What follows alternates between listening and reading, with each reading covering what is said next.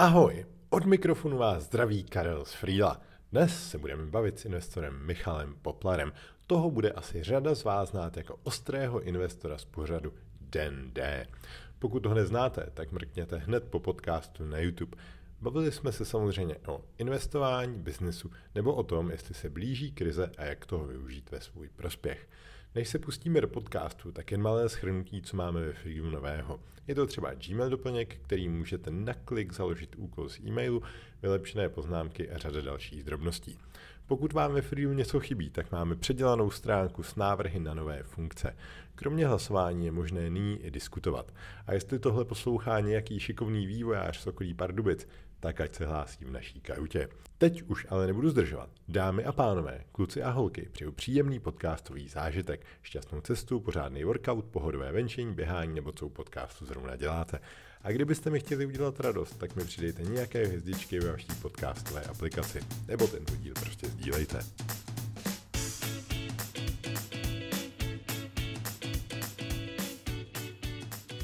Hostem dnešního podpaluví je investor Michal Poplár. Čau. Ahoj, vítej. Čau, čau, Jsem čau. Rád, že jsi udělal, že jsi udělal čas. Můžeš jenom na úvod, eh, pravděpodobně tě lidi budou znát i díky výstupům v televizi a tak podobně vědět, kdo seš, ale jak by ses ty sám sebe teďka představil? Ježíš, to jsou existenciální otázky. Já mám jinou odpověď ráno, v poledne, jinou večer, jinou o půlnoci. A v principu biznisové, kdybych to měl omezit na biznis, tak jsem v principu investor a ještě prodáváme a kupujeme firmy pro klienty, to se prolíná v nějakém přesahu. Mhm. Tak to bylo hezký stručný. Myslím že jsi tak, jak se prezentuješ na internetu, tak je vidět, že jsi úspěšný a mě by zajímalo, jak ses dostal do toho bodu, kde jsi teďka, jaký byly nějaký milníky a v tvý kariéře, třeba kdy jsi Jo, já jsem- investovat. Jo, dík, já jsem začínal kdysi dávno jako právník a vlastně jsem během asi roku nebo roku a půl zjistil, že právníci nejsou můj šálek kávy ani čaje a ty lidi jsou prostě na mě příliš formální a příliš eh, rizika bojící se, takže jsem prostě někdy v 26, v 27 letech rozjel vlastní biznis a vlastně pokračujíce už asi 25 let dělám stále to tež. Takže ta trajektorie je relativně jednoduchá. Někdy v 27 letech jsem zjistil, že musím být svůj pán a rozjel jsem biznis. A co to znamenalo přesně, rozjel jsem biznis, jakože, Začátek byl strašně jednoduchý. V podobném, v podobném prostoru jsem si dal, tenkrát ještě jsem si koupil fax, telefon a internet a začal jsem prostě telefonovat klientům a vymýšlet biznis. Seděl jsem vlastně v jídelním, v jídelním pokoji, kde byl taky kuchyňská linka a stůl a prostě začal jsem telefonovat, začal jsem vymýšlet biznis. To bylo všechno někdy v roce 96, 97.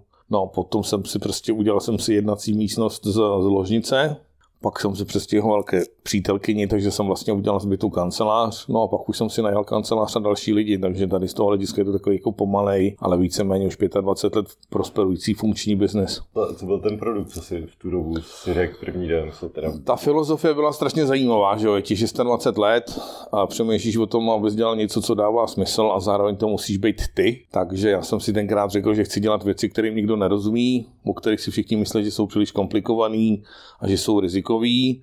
Takže tady z toho dneska tenkrát nikdo nechápal, jak prostě prodat nebo koupit eh, počítačovou firmu. Takže jsem eh, začal prostě cíleně vyhledávat zajímavé počítačové firmy. Tenkrát třeba jedna z prvních firm, co jsme prodali, byl Neos Computer. A filozoficky je to o tom, že, že když je něco složitý a ty se na to podíváš a pochopíš to, tak to přestane být složitý. Tím pádem máš nějaký intelektuální náskok a když to nikdo jiný nedělá, tak vlastně jsi první a máš šanci obsadit nějaký trh po nějakou dobu, než se to naučí někdo jiný. No a to, že to funguje, prostě to, že tady sedím a po 25 letech děláme to tež. No. Super. A ještě než se teda pustíme víc do těch věcí, tak mě by zajímalo, je možná, jaký ty sám si měl dětství třeba, co, co tě sformovalo, jestli jsi teda měl nějak nakročeno k, k investicím, k tomu biznesu. Hele, ono je to trochu samozřejmě vždycky, že to je ta velká otázka, jestli to podnikatelství je genetická záležitost nebo otázka výchovy. Já jsem vyrůstal klasicky v družstevním třípatrovém paneláku, což bylo 1, 2, 3 plus 1 na Smíchově pod Strahovem. Otec je právník, matka byla lékařka, ale klasická střední třída za komunismu v tom slova smyslu, že si spořili třeba 10 let na Warburga, a, takže tady z toho hlediska to byla taková prostě jako střední třída za socialismu. Jediný, co mě nějak o tom trochu kopalo do biznesu, že dědeček byl fabrikant někde od náchoda, měl prostě cihelnu, a co ještě měl nějaký další fabriky. A za první republiky si třeba koupil zámek v Blobicích, takže prostě nějak mu to fungovalo na té první republiky a pak ho samozřejmě típli komunisti, jo. takže tady z toho hlediska máme nějaký podnikatelský tradice. Není to prostě o tom, že, bych jako, že by to bylo vždycky, že bychom byli úplně chudí, ale samozřejmě ta kontinuita byla přerušená těma komunistama, takže tady z toho hlediska a člověk si tam musel ptát babičky, musel se ptát prostě příbuzných a tak dále a tak dále. Mimochodem ten děda měl dokonce i barák v Pařížské ulici, tam jak je teď to parkoviště, a tomu chudákovi vybombardovali, teď nevím, jestli Rusové nebo Američani, tuším, že 7. května 1945, jo. takže zámek mu o tom zebrali komunisti, takže tady z toho dneska jako nějaká tradice, ale v generaci tam byla. A myslíš, že tě to i tak ovlivnilo? Nebo... Já pořád nevím, jestli je to výchova nebo geny, ale v principu si myslím, že to budou asi geny. Prostě to, že člověka baví riskovat a to, že člověka baví zkoušet nové věci, je otázka spíš mentálního nastavení, než nutně nějakého kulturního nebo rodinného dědictví. Hmm jak k tomu přistupuješ z hlediska svých dětí? Ty by se třeba k určitý míře rizika jako směřoval? Musíš, musíš samozřejmě. Od začátku, že prostě ty děti musí začít chápat, že prostě pokud ti něco dokázat, musí být chytrý, musí přemýšlet, musí číst a musí se naučit prostě podnikat nebo brát na sebe riziko. Tím, že něco se neví, něco neví, ne, nic se neděje, něco se povedlo, super, proč se nepovedlo to, co se nepovedlo, proč se povedlo to, co se povedlo. Takže určitě to je i otázka prostě výchovy. Mm-hmm. A co je třeba ještě ve výchově pro tebe eh, něco stěžejního?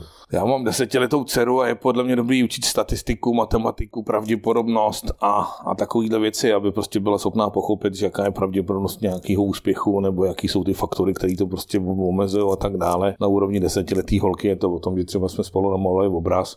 Já jsem myslí, proč já, že prodám, tak dostane půlku peněz a podobný. Jo, takže jako ten monetární aspekt při té výchově je podle mě strašně důležitý. Ty děti musí vědět, že když jsou dobrý, tak se to mají nějakou odměnu. Když jsou hloupí, tak prostě si to musí s tím pracovat, aby pochopili, že jsou hloupí a snažili se změnit. A s tím myslíš, že se dá pracovat? Zkouším to, co se uvidí za 10 let. Tak, jo.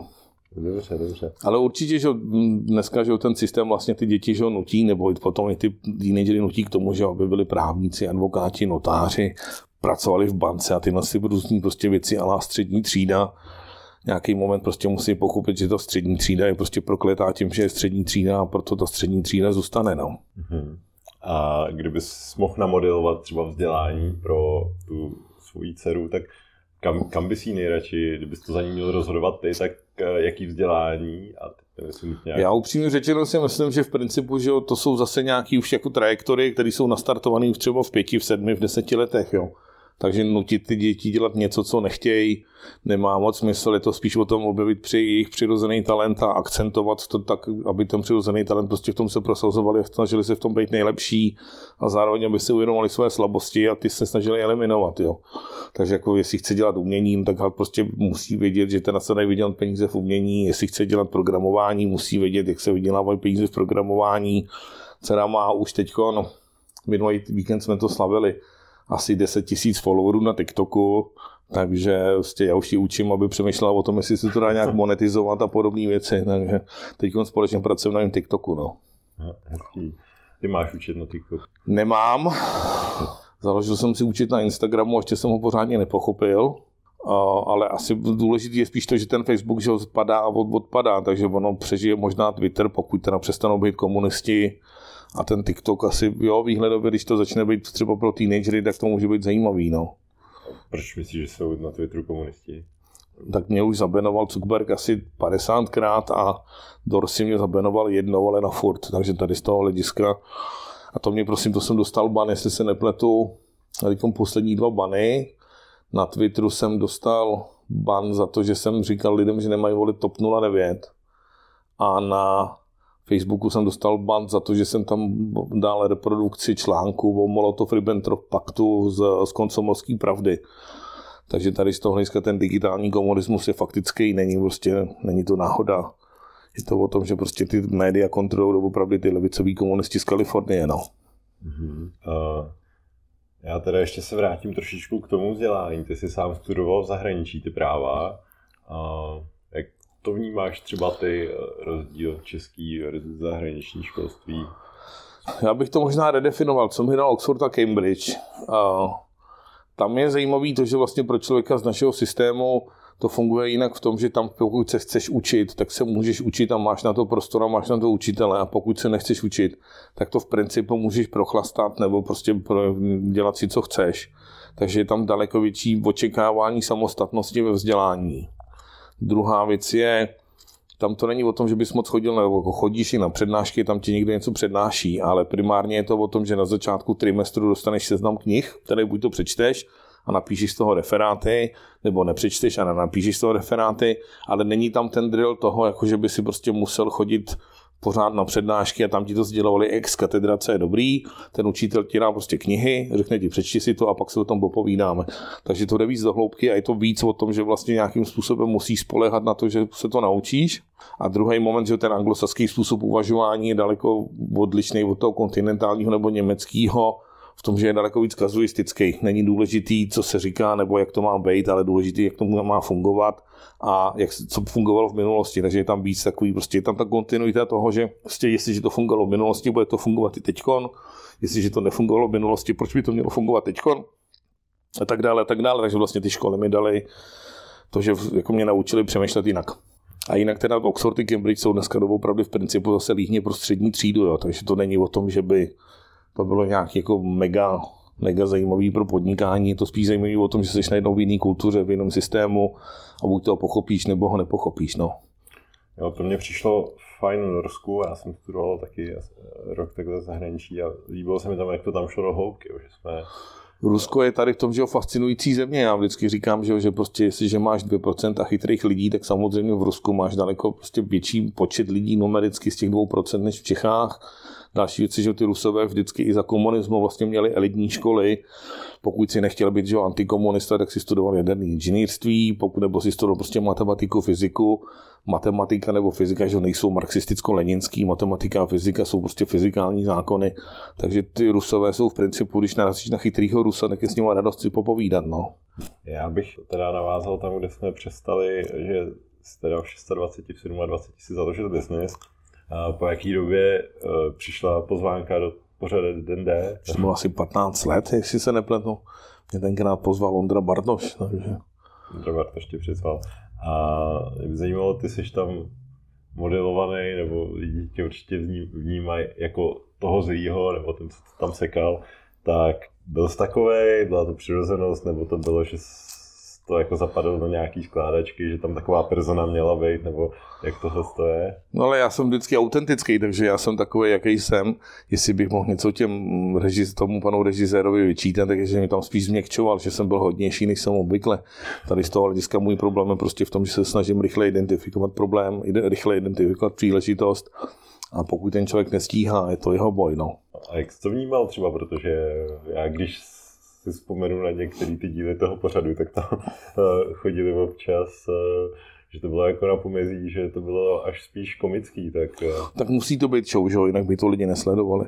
Je. Takže vždycky ten element toho, že tam někdo tancuje, nebo že si tam Okamura zainvestuje do cestovky s plišákama a prostě nemůžou všichni vyhrávat, no.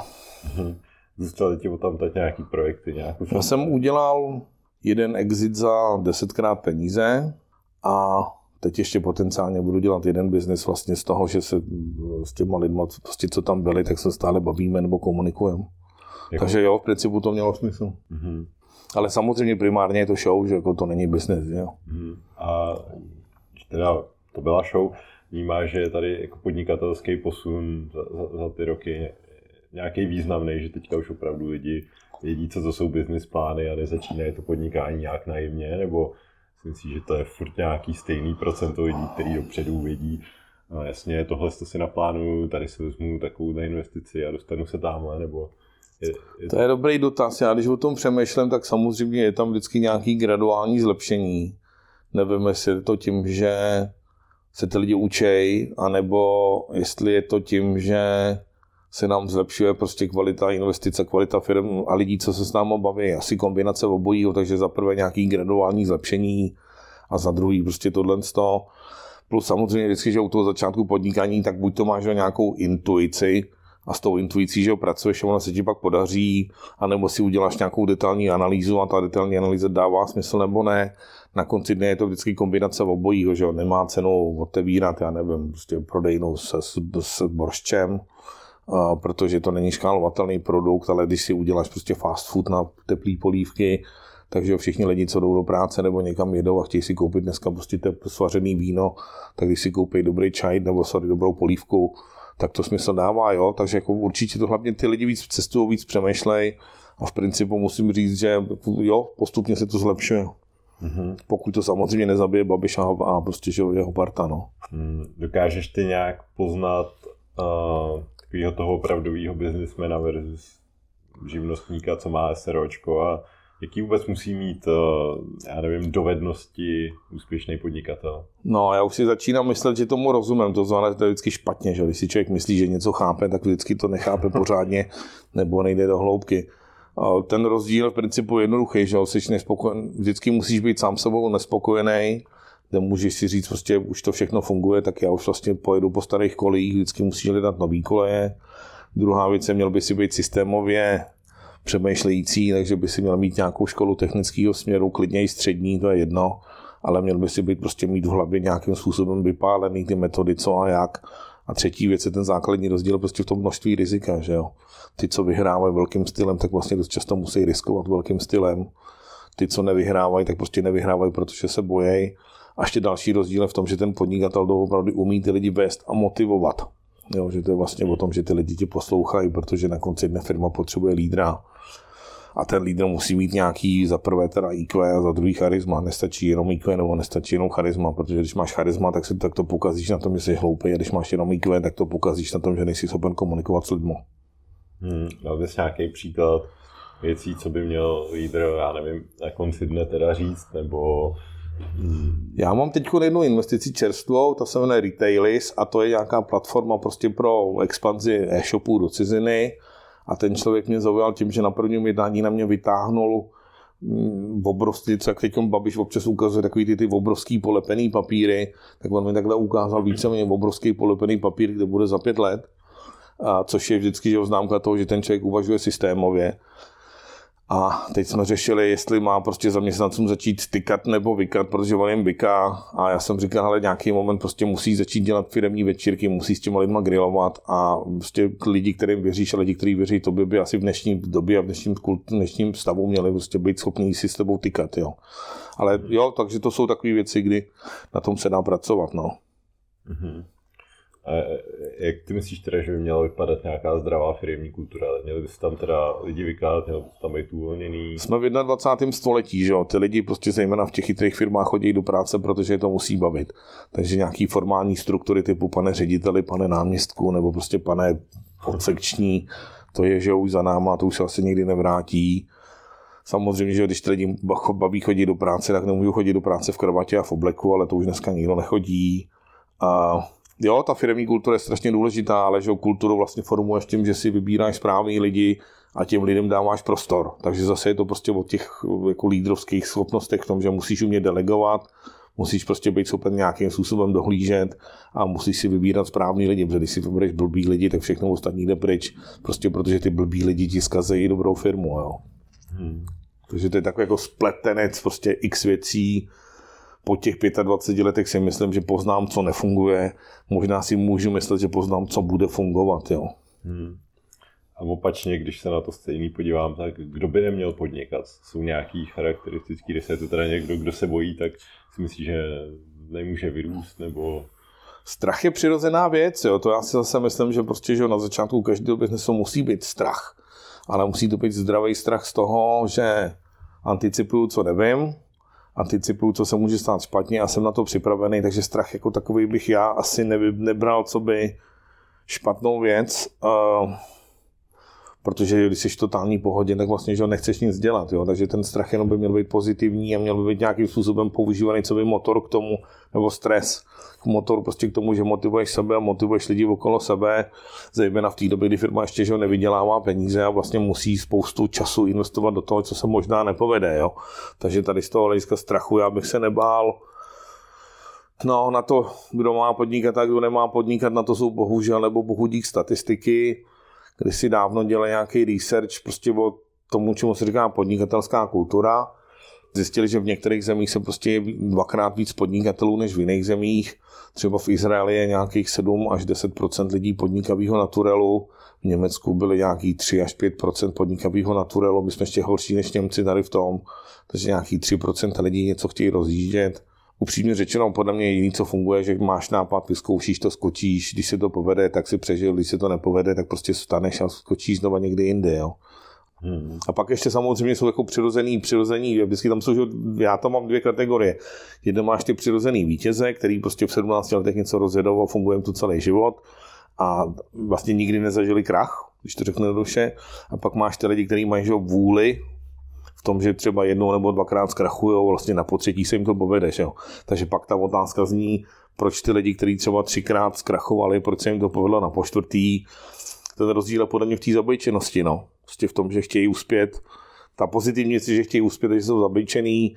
Ta negativní věc je prostě v tom, že třeba jak ta populace nechápe. Většinou, že máš IQ 130, 125 plus, a vlastně nějaký moment tady ty lidi jsou sociální outcasti už jenom tím, že jsou chytřejší než všichni ostatní, jo. Takže asi kombinace, no. Hmm. Myslíš si, že jako úspěch je replikovatelná věc? Já třeba znám totiž pár lidí, kteří třeba měli mega úspěšný projekt, že jo, a pak když rozjížděli něco dalšího, tak se jim to nepovedlo, takže je, je pro ten úspěch tak strašně důležitý ten timing a takový ty nějaký faktory, vlastně který horko těžko ovlivníš jako od stolu? Pojďme si nejdřív definovat, co je úspěch. Hmm. Jo, úspěch není o tom, že máš prostě Mercedes G a, a vilu v průhonicích vedle Babiše a seš na titulní stránce Forbesu. Tohle to já nedefinuji jako úspěch, nebo jsi podnikatel roku. A no, úspěch... úspěch... Úspěch bych zadefinoval, že prostě dělají eh, vlastně teda to, do čeho se nadchli, že jo, uživí je to, dává to lidem value a prostě to roste nějakým způsobem, tak, tak bych asi, řekněme, teďka ohraničil. Ale já bych to otočil. Já bych řekl, že úspěch je v principu minimálně pro chlapa, bych definoval pro chlapa úspěch jako to, že děláš celý život jenom to, co tě baví, nic jiného dělat nemusíš, a se svým pánem, to znamená, že nemáš nadřízený nebo nemáš někoho, kdo ti říká prostě, hele, představenstvo rozhodlo, že to máš dělat jinak takže úspěch je podle mě trochu se překrývá se svobodou. Mm-hmm. Svoboda je funkce prostoru a času, takže tady z toho hlediska, pokud máš dost času a máš dost prostoru, tak jsi v principu úspěšný. Můžeme si to překrýt nějakým prostě teda dalším prostě Eulerovým kruhem, na rovni to, že si řekneme, co to znamená být úspěšný v biznesu. Jo, v tom, úspěch, v tom biznesu jsi úspěšný, když objevíš nějakou niku na trhu nebo děláš něco dobře a ty ostatní zákazníci to chtějí, takže ten biznesový úspěch je vlastně opravdu validovaný tou poptávkou, když to řeknu jednoduše. Jo. Takže to bych bral jako nějakou subkategorii toho, jak definovat úspěch. Asi takhle, no. Hmm. Co je za tebe nějaká dobrá škola do biznesu ještě, když tady tu kategorii bych nějak ukončit? Já nevím, třeba kdybys měl doporučit nějakou věc online, nějakou knihu, něco? No, škola a vzdělání jsou dvě různé věci. Já si upřímně řečeno myslím, že když bychom se teda zůstali u té úrovně školy, tak si myslím a pravidelně to vidím, že ty lidi, co jsou teda úspěšní, tak jsou v principu buď to FEL, ČVUT, MatFis, přírodní vědy, IT, matematika, fyzika. Takže v principu nějaký školy, kde ti teda naučí uvažovat systémově, a naučí tě vlastně filtrovat ty nesmysly z těch sociálních věd. To je moment číslo jedna na úrovni vzdělání. A je to jedno, jestli to studuješ v Kyjevě, v Minsku nebo prostě v Norimberku. Dokud máš takovýhle nějaký vzdělání a baví tě to a jsi v tom dobrý, tak to je jeden level. A druhý level samozřejmě vždycky je dobrý číst a studovat, takže já jsem dneska přines dvě knihy Nikola Staleb, Skin in the Game, to je v principu takový novodobý Michel de Montagne. On má spoustu knih, ale v tom Skin in the Game vlastně analyzuje to, jak funguje společnost a vlastně ukazuje, že těch 95% populace vlastně si řídí nějakýma intuitivníma vlnama a prostě blábolama, který prostě nefungují. A on i třeba na úrovni historický a na úrovni semantický vlastně říká, hele, tohle je blábol, protože se stalo tohle a funguje to takhle. A podívejte se na to, jako odfiltrujte se od toho mainstreamu, odfiltrujte se od toho, co vám všichni říkají okolo sebe, musíte být natolik chytrý, abyste si na to udělali vlastní názor a tu vlastní tezi potom odcestujete v praxi. Hmm. Takže třeba ten taleb, to je vysloveně, to by se mělo rozdávat asi na gymnázích pomalu. A pak jsem přines pivo, zbraně a tvarůžky, což je zase kniha o historii podnikání v Čechách a na Moravě. Fascinující kniha Tam třeba, že všichni znají Tomáše Batu, Baťu, ale nikdy neznají sousedí Líka. Sousedí by byl člověk, který postavil první elektrickou dráhu v Československu, byl to neuvěřitelný člověk, který postavil mnoho fabrik a vymyslel spoustu věcí. Zapomnělo se na něj jenom proto, že on skončil tak, že někdy v roce 44 ho chytli nacisti, protože organizoval partizánský odboj ve Vsetíně a zastřelili ho v momentě, kdy on vzal psací stroj a snažil se tím psacím strojem rozbít tomu vyšetřujícímu SSákovi hlavu.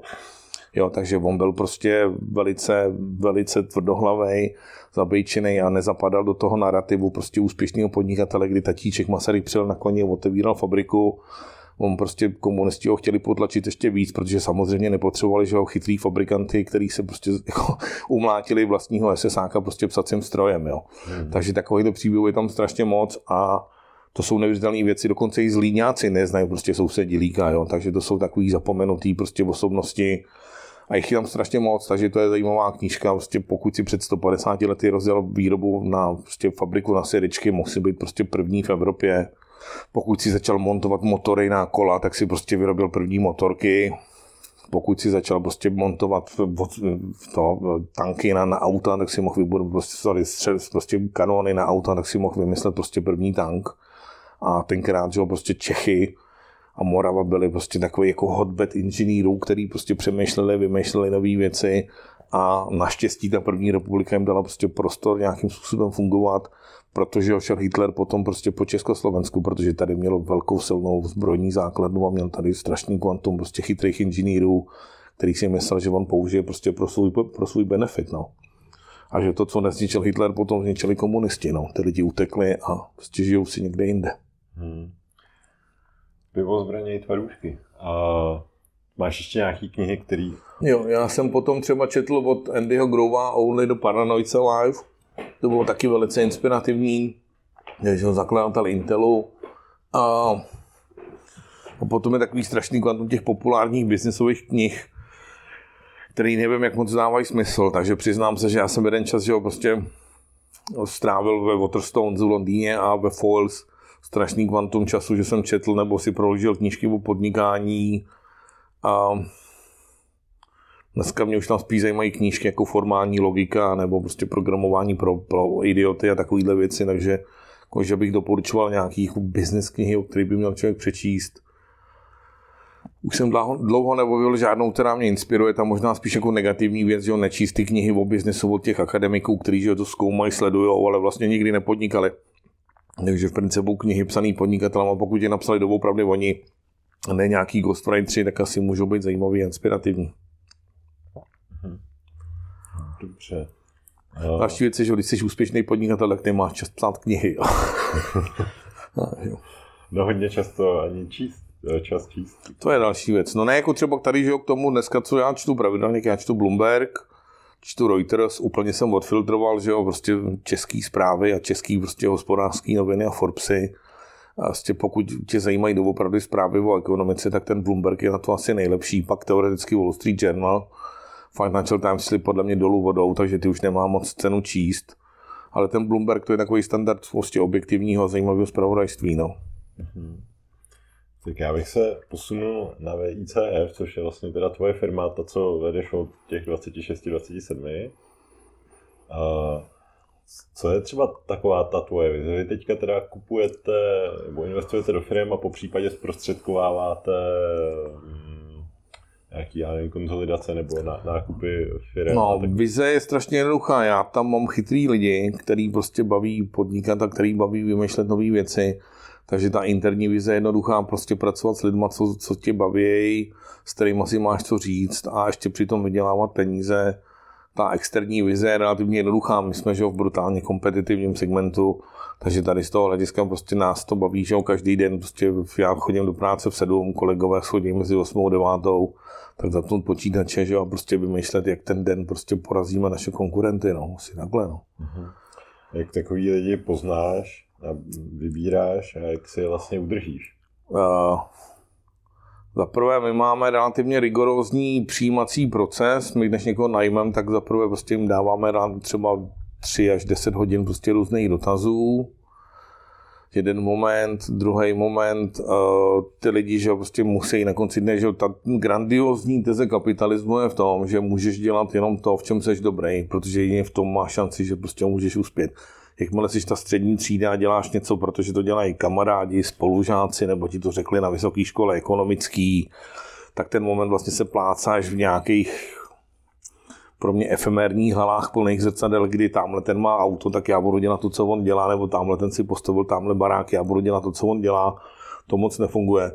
Takže je to kombinace že jo, prostě toho, že ty lidi zaprvé dělají, co je baví, mají k tomu prostor a pak samozřejmě, že, že jako taky vydělávají peníze. Jo. Takže tady to, jako náš produkt jsou peníze. My, to je jedna z těch problémů v naší branži o tom, že my nemáme sexy software nebo sexy lokomotivu nebo sexy prostě bezpilotní letadlo. My, že maximálně můžeme najít někoho, kdo prostě má sexy bezpilotní letadlo a tomu radit, pomáhat a případně do něj zainvestovat, aby to bezpilotní letadlo bylo nejlepší bezpilotní letadlo na světě. Jo. Ale jo, jako u nás je to jednoduchý, u nás prostě, že máš metriku, vyděláváš peníze, funguje to, nevyděláváš peníze, buď to to změně, nebo se trápíš. Jo. Takže bys řekl, že u vás ty lidi primárně motivují i ty peníze, ne, peníze nejsou nejdůležitější motivátor. Peníze jsou že jo, indikátor toho, že prostě to funguje, ale že jo, prostě nějaký moment se člověk dostane do stavu, že těch peněz má víc, než je schopen nějak efektivně prostě utrácet, ať už je skromný nebo není skromný. A je to prostě druhý nejdůležitější, nejdůležitější indikátor toho, že ta firma, že ten biznes a ten model funguje. Jo. Ten první indikátor je to, že máš samozřejmě spokojený zákazníky nebo spokojený klienty, který tě mají rádi, protože jsi takový, jaký seš anebo prostě máš takový mozek, jaký máš takový mozek a proto se s tebou baví. Na konci dne je to vždycky že o nějaké jako lidský interakci, o nějaké prostě komunikaci, o nějakém řešení problému, který když dobře vyřešíš, tak samozřejmě vyděláš peníze, ale chodit do práce pro to, aby člověk vydělal nějaký peníze, to podle mě samo o sobě nefunguje. To se, že může člověk začít prodávat prostě penzijní nebo životní pojištění a to je takový zvláštní svět, no. Mm-hmm. Mě by zajímalo, eh, jaký teda zajímavý projekty třeba pod sebou máte, co by si... Hele, my jsme teď třeba prodali dvě datové centra. To jsou klasicky zajímavé. Já samozřejmě nemůžu vádět jména, ale jedno je prostě kluk, který, no, člověk, týpek, který mu je 30, 32. Je to jeho první firma, on to prodal, teď on rozjíždí dvě, dvě nové firmy. A druhý datový centrum je týpek, který vystudoval, a je to podnikatel, myslím si, že nevím, jestli má vysokou školu nebo nemá Druhý týpek je, co vystudoval fakultu elektrického inženýrství, teď nevím, jestli v Praze nebo v Brně, a rozjel si datový centrum. Je mu hm, okolo mezi 50 a 60. Dělal to 20 let, teď to úspěšně prodal. Takže tady z toho hlediska to jsou takové věci, kdy nějaký moment prostě vidí, že to všechno funguje a že to dává smysl. Teď třeba prodáváme softwarovou firmu, oni jsou na, tuším, že 700 milionech korun obratu, vydělávají asi 80 nebo 90 milionů korun ročně. Klasicky chytrý softwarový inženýr dělá zajímavé věci, je potom prostě globální poptávka. To je samozřejmě radost, ale jako když se to řekne, že hodně demagogicky, tak vlastně ty se přátelí s vítězama, protože ty lidi dělají, co je baví, tebe baví, ty děláš, co tě baví, je dohromady z toho nějaká chemie, která prostě funguje a potenciálně že vydělává peníze. Jo. Hmm. No a ty se přímo angažuješ do některých tady z těch projektů? I... No jasně, mě to práce baví. Proto ještě jsem schopen stávat v 7 hodin ráno a jít si usměvem do práce, pokud nejsem unavený. A, jo. Jasně. A ty teda do toho dáváš nějakou tu biznesovou logiku, kontakty, nebo co je přímo tvoje náplň práce? Co se týče, no. tak, když, když, když se budeme bavit teda o tom softwarovém týpkovi, co jsi teďka řekl jako poslední, tak uh, jak ty mu přesně pomůžeš? Hele, to, je, prostě, to jsou klasický inženýři, kteří prostě mají geniální produkt, po tom produktu je prostě globální poptávka, všichni to chtějí, jim se to daří, ale oni si neuměli a teď už to umějí, nebo neuměl a teď už to umí spočítat prostě nějakým způsobem, prostě udělat třeba analýzu nákladů pořádně, ekonomicky, nikoli prostě, že jo, selským rozumem, když jsi technik, tak si to nakonec počítáš, jo. A může s nima řešit třeba prostě, že jako business modely, mám to prodávat napřímo, nebo mám si hledat nějaký value added resellery, jak mám ty resellery motivovat a podobné věci. Takže tady z toho je to vždycky o tom, že vlastně sdílíš nějaký znalosti a jsi potenciálně schopen to srovnávat s jinýma podobnýma firmama. Jo? Takže v principu je to intelektuální práce. Představ si akorát, že nesedíš prostě v akademické knihovně a neřešíš prostě ribonukleózu, ale řešíš prostě, jak udělat z české firmy globální firmu. No. Jo. No a jak třeba teda z české firmy udělat globální firmu, když to bude, řekněme, nějaký teda kus softwaru? No, musí si říct, jestli je to že B2B nebo B2C. A mě primárně baví spíš to B2B, protože tam zase, že jako technici prodávají technikům, když to řeknu jednoduše, nebo chytrý lidi prodávají chytrým lidem. Máš tam, nemáš ten element toho retailového marketingu, a v principu je to o tom, že to je kombinace konstelace toho, že máš správný produkt, správný lidi ve správný čas a pak samozřejmě největší výzva vždycky je samozřejmě naučit se prodávat ten software globálně, jo. Protože to není jednoduchý, na to zase existuje třeba 10-15 triků, jak se to dá dělat. A vždycky samozřejmě expandovat že z Čech nebo z Moravy do ciziny je složitější, než expanduješ prostě z Kalifornie nebo z Bostonu. Takže to jsou pak různých prostě asi 20, lidí, 20 věcí na checklistu, kdy vlastně v momentě, kdy už máš dobře ten marketing a máš vybudovaný sales, tak vlastně jsi schopen potom mít 50 až prostě 70% marže na tom produktu, ale ty musíš investovat že do marketingu, do sales a musíš vlastně nějaký moment tomu světovému trhu sdělit, že tady seš. Dneska v době covidový je to, že nějaký online marketing, nějaký prostě tutorials a v principu je to o tom, že se musíš naučit prodávat. Že základní slabina českých firm, že vlastně neumějí prodávat v cizině. Jo. Já jsem to už zažil prostě pár úspěšných firm, takže vím snad, jak se dá prodávat v cizině, ale to jsou zase takový ty, ty prostě moudra ex katedra, jo. Buď to prostě seš dobrý a víš, co začneš to dělat a naučíš se vlastníma chybama, a nebo jsi prostě zabejčený a nějaký moment můžeš skončit s tím, že máš prostě 15 zaměstnanců, 30 milionů korun obratu a prostě jsi jako dobrá česká firma, jo. Ale to je takový už ten sklon k tomu živnostnictví, no, bohužel. Mm-hmm je co z toho checklistu, co bys třeba vypíchnul nějaký kroky a případně ten sales, tak eh, víš o něčem, zase třeba ty nějaká kniha nebo něco, co by mohlo někomu otevřít oči eh, v rámci toho salesu. Já tam zase tvrdím, že prostě, že ty úspěšní lidi nemají čas psát ty knihy, jo? takže ono je lepší se učit od těch chytřejších, je lepší se učit prostě od těch silnějších, takže klasicky a teď jsem třeba investor ve firmě G2, se to se jmenuje, to jsou dva kluci z Moravy, který prostě rozjíždějí nějaký softwary pro datový centrum. Tam je to o tom, že když spolu sedíme a pracujeme na tom, tak prostě vymýšlíme, jak se dostat do té ciziny a zase je to kombinace dobrýho produktu, inteligentního marketingu a vlastně my si říkáme, hele, jak by to udělali nebo jak to dělají podobné firmy v Americe. Jo. Že vlastně na to podobně nejsou příručky, to musíš okoukat, že jedeš na veletrh někam do Kalifornie a zjišťuješ co a jak, nebo si čteš Wall Street Journal, nebo se bavíš s někým, kdo tam pracoval, nebo si ty lidi najmeš potom, že když už máš dost peněz, tak si i najmeš ten management, který to vlastně za tebe dělá a ty se učíš od nich, jo. Ale přiznám se, že jako kdyby to byla kniha, tak to určitě každý přečet, no. Dobře. Takže learning by doing se tomu říká v angličtině. Tak jo, tak já bych se přesunul ještě teďka jako na investice. Vzpomeneš si třeba, co byla tvoje první investice vůbec? Jako do čeho? Tak první investice byly do mých firm, když některý fungovaly, některý nefungovaly.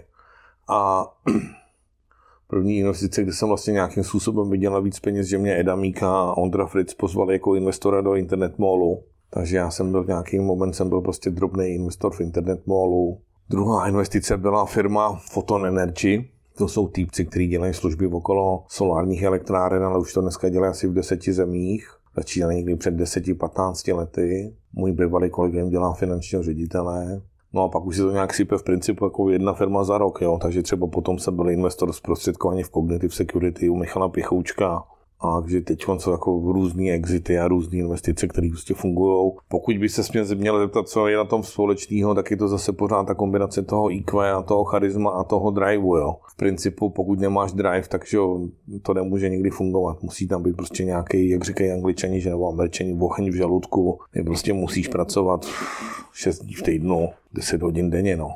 A myslíš, že bez toho to nejde? Nebo už, je, nebo už je to pak jako to, že... No je to takové, to se ne, ne, bacha, to je dobrá otázka. To jsou takový, že ten český důkaz toho, že to nejde, jsou takový ty, ty mega chytrý lidi, který vlastně, kterým stačí, že jsou chytrý, to jim vyhovuje, že, že pracuješ v T-Mobile, co by prostě ve vývoji softwaru a máš, já nevím, 150, 200 tisíc rubího, máš hypotéku, děláš si, co tě baví a vlastně v principu jsi příliš introvertní na to, aby nějakým způsobem si chtěl víc, protože jsi spokojený. Pak ještě, že česká a slovenská varianta, to, že jsem jako brutálně chytrý a vlastně je pro mě důležitý, že mě okolí uznává, co by brutálně chytrýho a to mi stačí. To jsem taky zažil pár takovýchhle typů. Takže jako tam bych spíš to dělal tím kazuistickým způsobem, že jsem viděl spoustu firm a lidí, kde to nefungovalo jenom proto, že ty lidi prostě neměli drive. Dobrá. No a do čeho ty ještě investuješ? Zajímáš se třeba i o, o kryptoměny nebo když, když byste popsal jako za sebe. Já se teď dívám na, zase dobrý dotaz, děkuji, já se dívám na Enterprise Software Solutions, jednu hezkou firmu, která má globální potenciál a dívám se na jeden venture kapitálový fond, kde vlastně ty lidi chtějí investovat do začínajících firm systémově, co by prostě investoři. Teď se dívám na jednu hezkou firmu z Brna, kde ty lidi dělají Internet of Things, takový zajímavý věci, že prostě v principu oni pracují primárně pro to, aby ty fabriky, které že dneska ty oldschoolové fabriky jsou dost často pořád v 20. století, tak vlastně, aby ty fabrikanti byli schopni se přesunout v okamžitě do momentu prostě fabriky v 21. století, takže ty robotizace, automatizace, podobné věci. Pak, protože v tom mám nějaký zázemí, tak se dívám na firmy, které dělají software eh, pro finanční služby, ale tam je to strašně složitý v tom, že tam musíš být nejenom chytrý softwarový inženýr, ale ještě musíš rozumět prostě globálním finančním trhům. A kryptoměny viděl jsem pár business plánů, který mě neoslovili. A v kryptoměnách jsem se teď naučil novou frázi, vždycky někdo přijde a říká, že prostě mají to v beta verzi a že už to beta testovali, tak to znamená, že, že oni si prostě na nějakým datasetu udělali nějaký testování a myslí si, že to bude vydělávat prachy, ale ten rozdíl mezi tím beta testingem a tou realitou je dost často propastný. Bitcoiny jsem si nekoupil před deseti lety, mě kámoš říkal, že si mám koupit bitcoiny, bitcoin za 100 dolarů a co mu říkal, že to je moc drahý. A, takže bitcoiny mi utekly. No u těch bitcoinů uvidíme, no, ještě, no, tam prostě otázka zní, že tam se tam je obrovský regulatorní problém v tom, že v momentě, kdy na to skočí prostě, že regulátoři velkých fungujících ekonomik, tak to může udusit, nebo naopak, že bude globální krize a Bitcoin bude jediná měna, která prostě může fungovat, jo. Hmm. Takže u těch bitcoinů na krátkodobou spekulaci, ty lidi, co to koupili před deseti lety, tak jsou bohatý. Teď že se zase prostě že spekuluje o tom, že mají lidi kupovat bitcoiny na milionu korun za jeden bitcoin a podobné věci. Tam, že funguje to klasický starý poříkadlo, že když už ti taxikář v autě říká, že si máš koupit akcie nebo bitcoiny, tak už je pozdě, protože když už taxikář ví, že na tom vydělá, tak vlastně nějaký moment už tam jsou všichni a ten trh skolabuje Zatím jsem s taxikářem a bitcoiny neřešil, takže teoreticky možná ještě rok, dva to může fungovat, no, ale v momentě, kdy prostě taxikář si veme své úspory, koupí si dva bitcoiny a bude si říkat, OK, vrazil jsem do toho 3 miliony, za rok to bude 6 milionů, tak ten moment tam většinou, že někdo začne hořet, no. Takže takhle. Ale vůbec ještě u těch bitcoinů, že tam jsou jiné věci, autentifikace, že jo, prostě procesní platby a takovéhle věci. Ono na konci dne ta technologie určitě už funguje a dneska, že jo, i ty banky to začínají prostě jako přebírat ty platební systémy a podobné věci. Takže a jo, asi jako když bude nějaký zajímavý business plán v bitcoinu, tak se na to podívám, no. Ale nemůže to být jenom nákup, prodej nebo že jo, těžba, protože dneska už ty náklady na těžbu jsou, že jo, v Čechách prostě příliš velký, no. Musí to být zase nějaký matfizák, který tam přijde s nějakým zajímavým algoritmem, no. Ty jsi mluvil o těch vlastně finančních biznisech, tak uh, zachytil si třeba Robin, Robina Hooda vlastně v Americe, nebo Taky No, zachytil jsem Robina Hooda, no. To je pro mě kategorie retailových finančních služeb. A když si založíš že prostě online brokerage nebo online prostě investiční platformu v Americe, tak to samozřejmě může fungovat, protože tam máš kolik? Dneska 350 milionů lidí, z nich třeba 10% má, že jo, prostě úspory milion dolarů plus a s těma nějakým způsobem je schopný fungovat.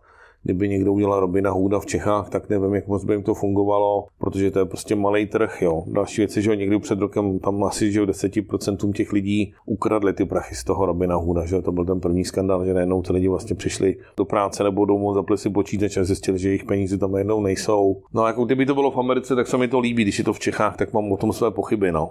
Mm-hmm. Já jsem někde čet, uh, cituju, zbožňuji recese a krize, tak uh, chci se... Já už potřebuji, aby ta krize byla, to je právě že ten základní moment. Že? Představ si, že všechno funguje, všechno šlape, ten taxikář ti říká, že vydělal milion na tom, že si koupil půlku bitcoinu a podobné věci a ten moment, že jo, ty lidi prostě ztrácí nějakou soudnost. Jo. Třeba pro mě ty krize jsou strašně zajímavé v tom, že najednou, prostě, když to řeknu metaforicky, vybuchne bomba, spousta lidí je zmatených a spousta lidí neví, co dělat.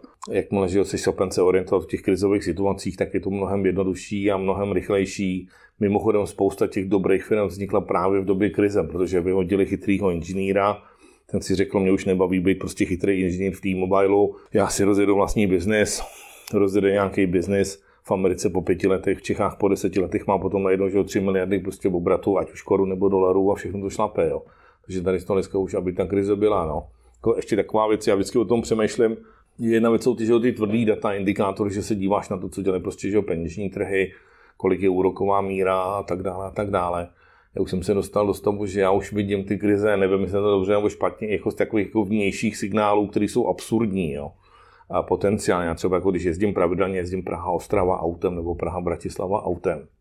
A pro mě vždycky vrchol trhu v Čechách je, když třeba jedu z Bratislavy a někdy za hranicí předjíždím třeba nekonečnou čáru na kamionu, že prostě jedeš z Bratislavy v levém pruhu a v pravém pruhu je za sebou 30 nákladňáků, který jedou.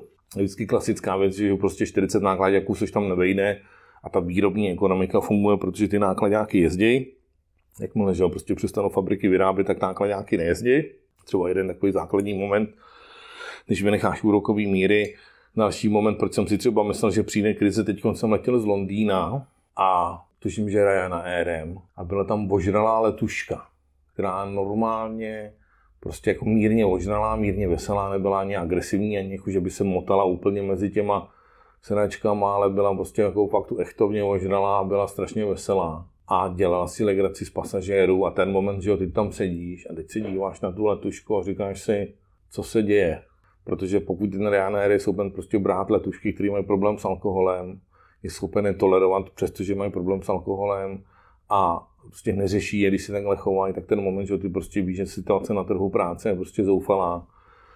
Všichni, co můžou, tak prostě něco dělají, ale že když jako všichni všechno dělají, tak to někdo nakonec pokazí. Jo. Takže prostě pokud ožralá letuška zničí letadlo nebo prostě letadlo kvůli ní spadne, nedej bože, tak ten moment ty víš, že prostě Ryanair bude mít problémy. Jo. Takže to jsou takové vnější signály. Ještě přemýšlím třeba za dotkomu, to byla moje oblíbená situace, když jsem vlezl do nějakých dotkomových firm, tak tam třeba během pracovní doby 20% lidí stálo před barákem a kouřilo jo, v pracovní době. A ty si říkáš, že vy máte 100 lidí a 20 lidí tady prostě kouří v, ve dvě hodiny odpoledne prostě jako takhle prostě na dvoře, a to jsou že, ty momenty, kdy prostě těch 20 lidí, kdyby tam nekouřilo, tak tam taky nemusí být, protože že, v momentě, kdy kouří, takže tam nepracují. Jo. Takže to jsou nějaké jako historky z natáčení. No a když se řekneme 1. března 2021, blíží se krize podle tebe? a my teď všem klientům a kámošům v biznesu říkáme, že dokud jim budou volat banky a budou jim nabízet nízký úrokový míry na úvěr, tak ta krize tady ještě není. Jinak řečeno, dneska v principu, dokud budou nízké úrokové míry, tak se to kolo bude točit dál. Pokud bude nějaká krize, tak to bude o tom, že krok číslo jedna, že se zvednou úrokové míry, že se zdvojnásobí, strojnásobí. Ten moment prostě najednou ty banky si nebudou moc schopní půjčovat levné peníze a budou muset víc efektivnit výrobu. To je jeden moment. Druhý moment za dotkomu a za poslední krizi tady bylo relativně velké množství předlužených fabrik, kde ty lidi si vzali úvěry a vlastně neviděli, jestli jsou schopní potom s tím něco dělat nebo ne, protože si mysleli, že to dál poroste. Zatím tu předluženost u těch českých firm nevidím, takže tady z toho hlediska uh, dalšího kritérium takovýhle prostě to, že jsou ty firmy předlužené, to se zatím neděje. Ty krize, když teď něco probíhalo, takže když vynecháme ty covidové segmenty, takže Bitcoin byl taky někdy před třema, čtyřma lety v krizi, že vlastně strašný kvantum lidí ztratilo peníze na Bitcoinu tenkrát. Takže to byla taková jako neviditelná krize. Jinak upřímně řečeno, jako, že to vždycky, kdybych měl tu křišťálovou kouli, jsme tady všichni bohatší, ale já si myslím, že dokud ty centrální banky budou tisknout prachy, tak se to bude točit. A inflace není jenom proto, že jdou nahoru ceny nemovitostí. Takže v principu tady, když pochopili, že nemá cenu mít v bance peníze, že prostě musí mít někde že když jsi konzervativní, tak si kupuješ byty nebo baráky nebo pozemky. Takže ta inflace se tady promítá právě v, těm, v, tom, v tom těch cenách nemovitostí. Asi takhle, no. Takže jako já myslím, že tak 12 až 24 měsíců by to ještě mohlo fungovat, jo. Ale samozřejmě, co přijde potom, to bude ta radost toho masakru té krize, no. Dobře, a... Ještě omlouvám se k té krizi, vlastně to já mám vždycky nejradši, mě fascinují v dobách, že jo, kdy to všechno funguje, takový ty mistři světa, který prostě přijdou a buší se do prsou, že dělají super věc. A že oni si ženou investory a prostě jako zákazníci je chválej. Ale vlastně, že to otestování toho business modelu a té validity toho biznesu obecně je v tom, že v době krize taky funguješ, jo. Protože pokud v dobách dobrých funguje, tak v dobách dobrých, v dobrých dobách funguje všechno. pokud rosteš a funguješ v dobách, kdy prostě nic nefunguje, tak ten moment ti ten trh validuje, že něco děláš dobře. A ten rozdíl mezi těma konjunkturálníma a těma krizovými podnikatelema je prostě v tom, že ty krizoví podnikatelé už vědí, že ta krize přijde a jsou schopni se na to připravit. No. Asi takhle. No. Hmm. no já jsem si chtěl zrovna zeptat na to, jak jako přetavit tu krizi v nějakou příležitost, nebo jak toho jako vlastně využít. Teda. Na to doporučuji váleční filmy, sportovní filmy a v principu jakéukoliv nějaký prostě selský rozum v tom slova smyslu, že, že nějaký moment, když už to opravdu došlo k té ekonomické implozi nebo explozi, tak vlastně, že lidi jsou opravdu půl roku až prostě 18 měsíců zmatený a politici slibují, že budou posílat podpory a že prostě, já nevím, prostě tam budou programy a tohle to všechno. Ten opravdový podnikatel sleduje peníze a sleduje trh, jo. takže zažil jsem prostě mnoho lidí, nebo relativně velké množství lidí, kteří v době, kdy všechno kolabovalo, tak vlastně vyrostli, prostě protože něco dělali jinak. Měli firmu v pořádku, měli business model v pořádku, a vlastně v době, kdy všichni jejich konkurenti pomřeli nebo prostě začali mít vnitřní problémy, tak oni fungovali tím, že byli ve správnou chvíli na správném místě. Mám kamaráda z Brna, který je jachtář a ten třeba říká, že prostě v jachtingu vyhráváš tím, jak tu loď otočíš na té obráce. Že vlastně všichni umí napnout plachty, všichni umí chytit vítr a všichni jsou schopni svištět prostě jedním směrem, když máš dobrou lehkou jachtu a že máš dobrou posádku, ale vlastně v momentě, jak tam děláš ty otáčky, tak to je ten rozdíl mezi tím, jestli jsi první nebo desátý. Jo. Takže v principu ty ekonomické krize jsou že ten moment té otáčky pro ty jachtaře v tom, že prostě pokud to včas třikrát otočíš správně na, na boji, tak můžeš uspět. No. Když to třikrát neotočíš dobře, nebo ti spadne člověk přes palubu, tak si šel tam bydlenej. No. Uh-huh, uh-huh. Měl ty sám si nějaký vzory třeba, dejme tomu Warrena Buffetta nebo někoho takového? To je dobrý dotaz. Ten problém tady že je v tom, že vlastně po tom, po tom pádu komunismu tady moc nebyly vzory, že vlastně, že tady jedna nebo dvě generace byly úplně zblázněný z toho, že vlastně nikdo nebyl úspěšný a úspěch se penalizoval.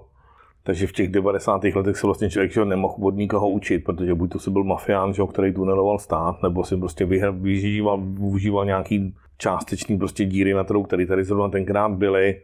Oh, mám nějaký vzory.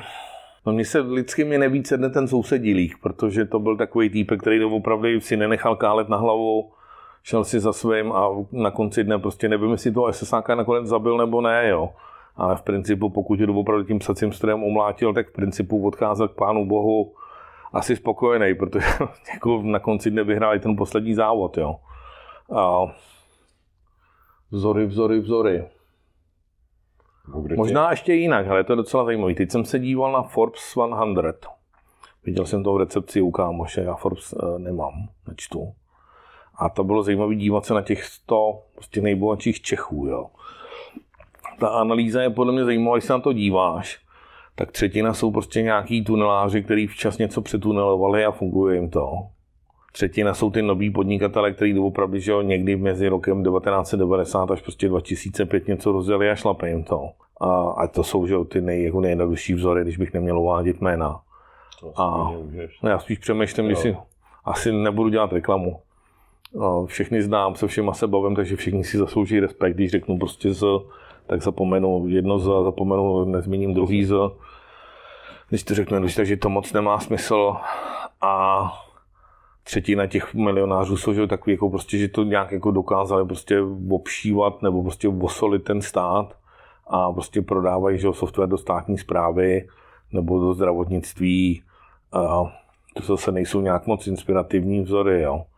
Takže přiznám se, že z hlediska vzorů, já mám možná jediný vzor, kdy to byl vlastně na začátku, když jsem se na to začal dívat. V Kalifornii byla investiční banka, která se jmenovala W.R. Hambrecht.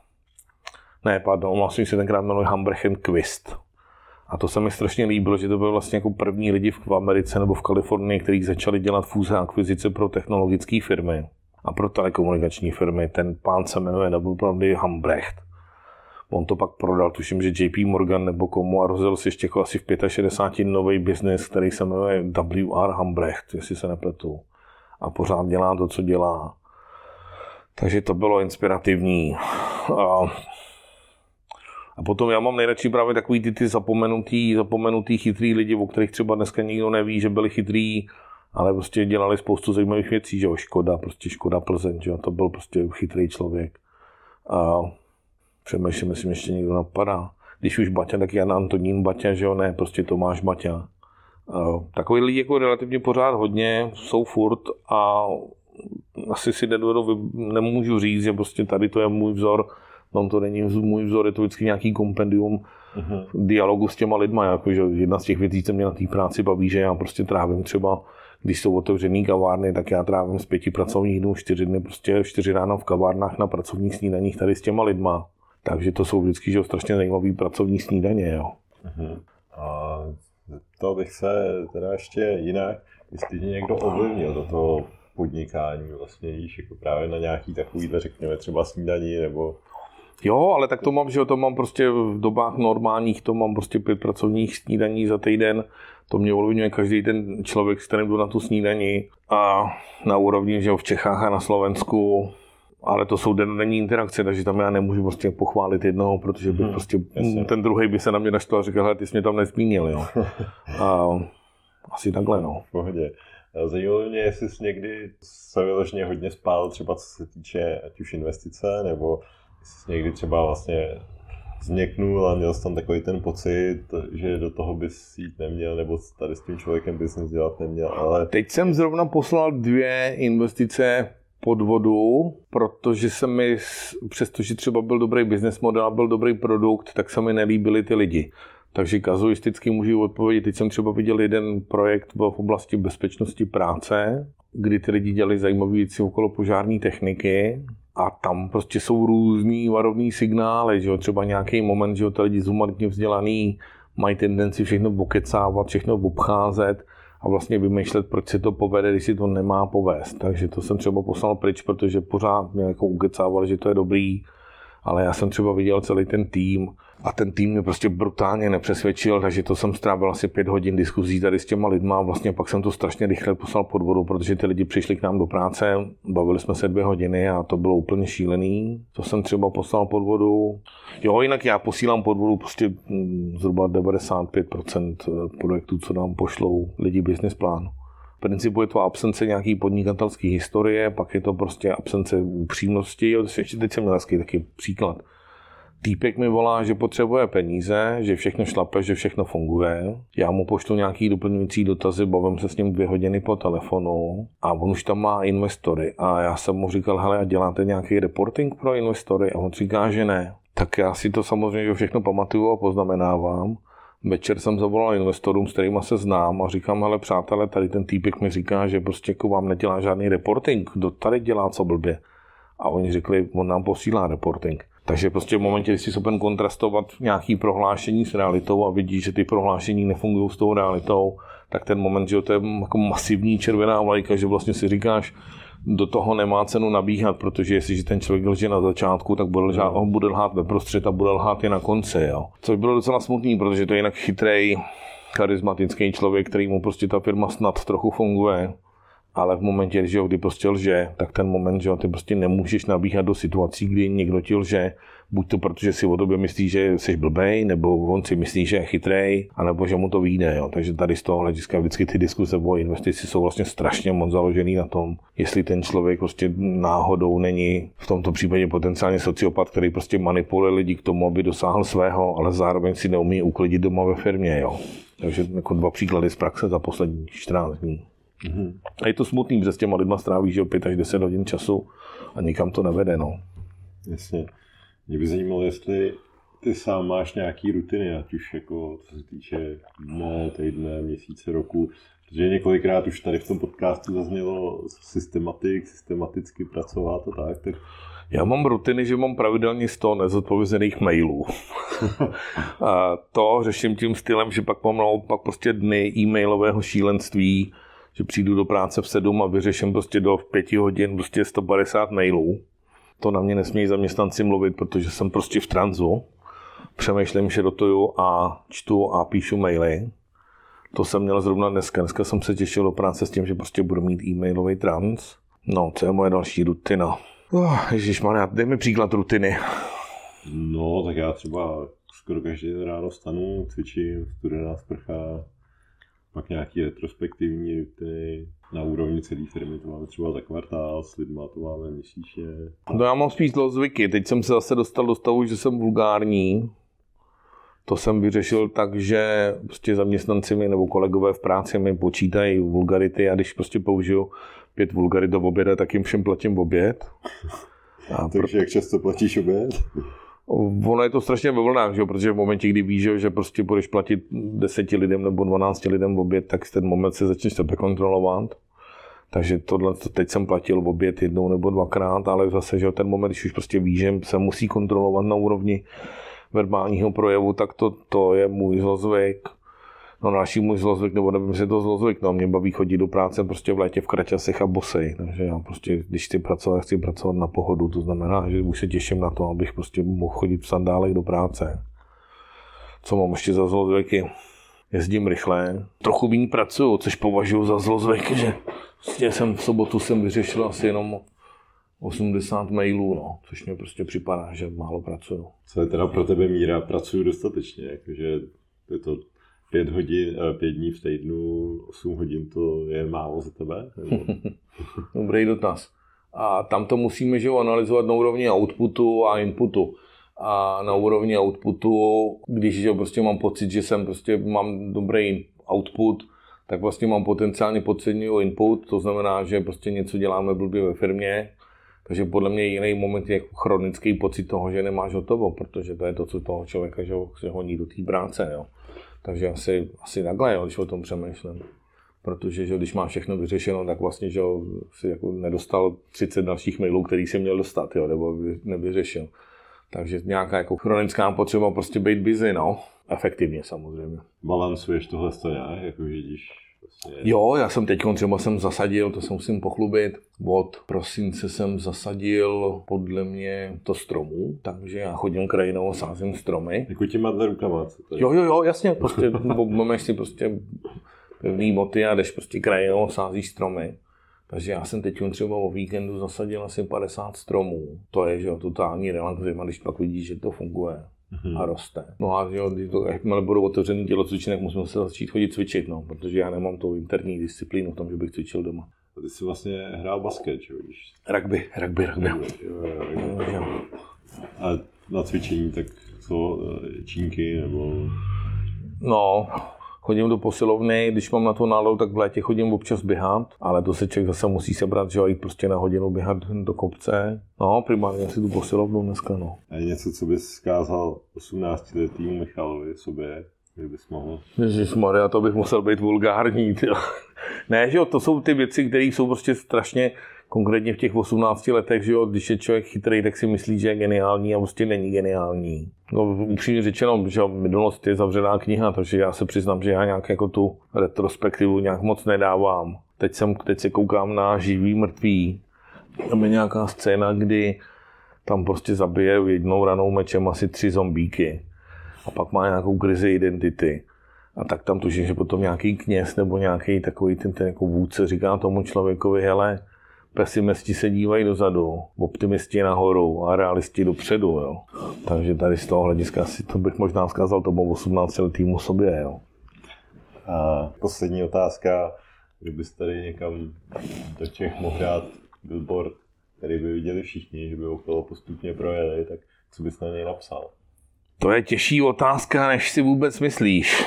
Ta otázka zní obecně řečeno, má cenu sdělovat lidstvu, aby něco dělalo jinak? Čím jsem starší, tím víc si myslím, že to nemá cenu.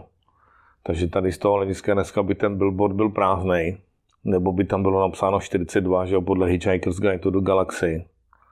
A nebo bych tam dal nějakou matematickou hádanku na úrovni prostě přijímací zkoušky na prostě matfis. Jo, ale v principu otázka vždycky zní, jako má cenu něco sdělovat těm lidem, když jim to stejně nedojde protože že tam vlastní zkušenost je vlastně k nezaplacení. Jakýkoliv vzdělování lidem, prostě když tam není ta vlastní zkušenost, tak je podle mě skoro zbytečná. Na to mám oblíbený citát z Bible krále Jamese. Že všichni známe to neházej perly sviním, ale ono to pokračuje dál. To celý ten citát je neházej perly sviním, nebo oni se tvé moudrosti leknou, perly se žerou a tebe roztrhají na kusy. Jo. Takže přiznám se už jako nějaký zprávy lidstvu, nejsem si jistý, že to lidstvo je prostě schopno poslouchat. Jo. Takže možná bych spíš poslal nějakou prostě kometu někam do Alfa Centauri a sázal bych na to, že až tam dorazí za prostě půl miliardy let, tak možná, že tam by něco mohlo fungovat. Jo. Takže možná spíš než billboard asi bych posílal někam prostě nějaký satelit. No. To by mohla být větší legrace. Dobře, tak jo, díky moc, díky moc za rozhovor a se daří všem projektům. A já děkuji za čaj, byl hodně dobrý. Díky, že jste to poslechli až sem. Máte fakt výdrž. Jestli se vám podcast líbil, tak mi uděláte velkou radost, když to někde nazdílíte, olejkujete nebo hvězdičkujete. Aby vám neutekly příští díly, tak si dejte odběr ve vaší oblíbené podcastové aplikaci. S podpalubí se loučí Karel z Frýla.